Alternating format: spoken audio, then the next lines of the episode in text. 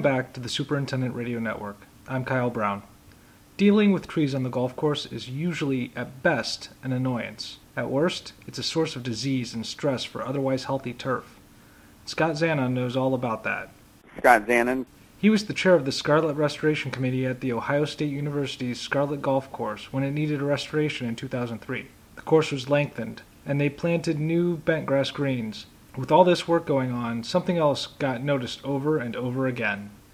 During this process, I think everyone realized that there were too many trees on the golf course, a common occurrence here in the Midwest and other parts of the country, where trees were planted 20, 30, 40 years ago in wrong spots, wrong trees in wrong places. They were just put on golf courses, not all, but you know, randomly, not knowing what type was being put in really or how large it was going to become.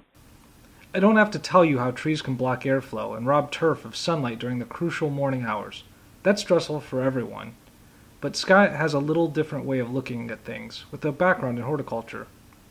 Trees grow and grow and grow and, and start impeding that sunlight, then it causes a lot of stress, not only to golf course superintendents sleep at night, but also obviously to the turf. Obviously, trees are you know of, of vital importance to golf courses into its landscape, its look, its feel. Sometimes, not all times, but you know, a lot of times superintendents are stuck on looking down at, at the turf, which is obviously very, very, very important. But you know, trees are also important. On the Scarlet course, the trees were causing trouble around the tee boxes and greens, and eventually they had to come out. The change was drastic. Now, it would be great for most superintendents if it were as easy as coming in and tearing out the trees, but it's usually not. Here's how Scott broke it down. First, they called in a company to do tree shade analysis using GPS.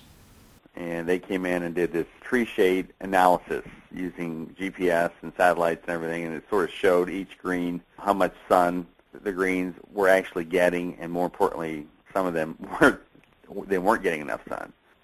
And then it was decided that which trees were going to come out. But they didn't jump straight to removing those trees entirely.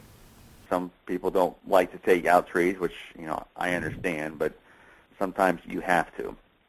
I think the first process is to figure out what trees might be affecting, and then maybe instead of taking it out, go to the step of trying to maybe perhaps limb up the trees to increase some more light in there and, and airflow. And if that doesn't work, obviously go in and you know remove the tree. And he didn't do it without telling the members about it. Armed with the results of the study, they sent a letter telling members that some of the trees just had to come down. Most of the responses came back positive. Being proactive about notice is the best way to go. Usually.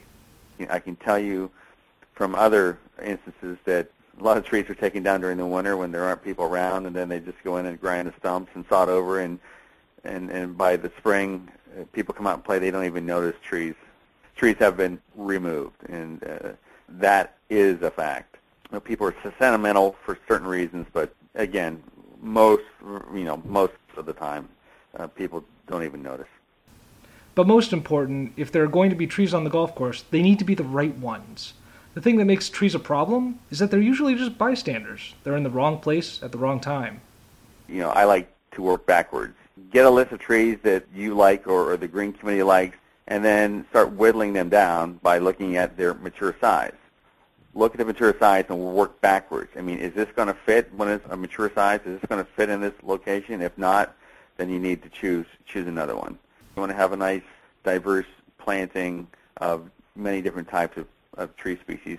And just in case something goes wrong and you know something is, is wiped out, you still have plenty of other trees on the golf course that will survive. If something does happen to a certain species, it's really not missed. You know, it's, it's really a simple process of really working backwards. You're looking for a tree for a specimen, for spring flowering, for fall color, you know, on and on and on. There, there's different criteria, but the most important thing is putting the right tree in the right spot. Thanks to Scott Zanon for help with today's podcast. If you're looking for the right tree to plant on the course, maybe check out his book Landscaping with Trees in the Midwest, published by Ohio University Press.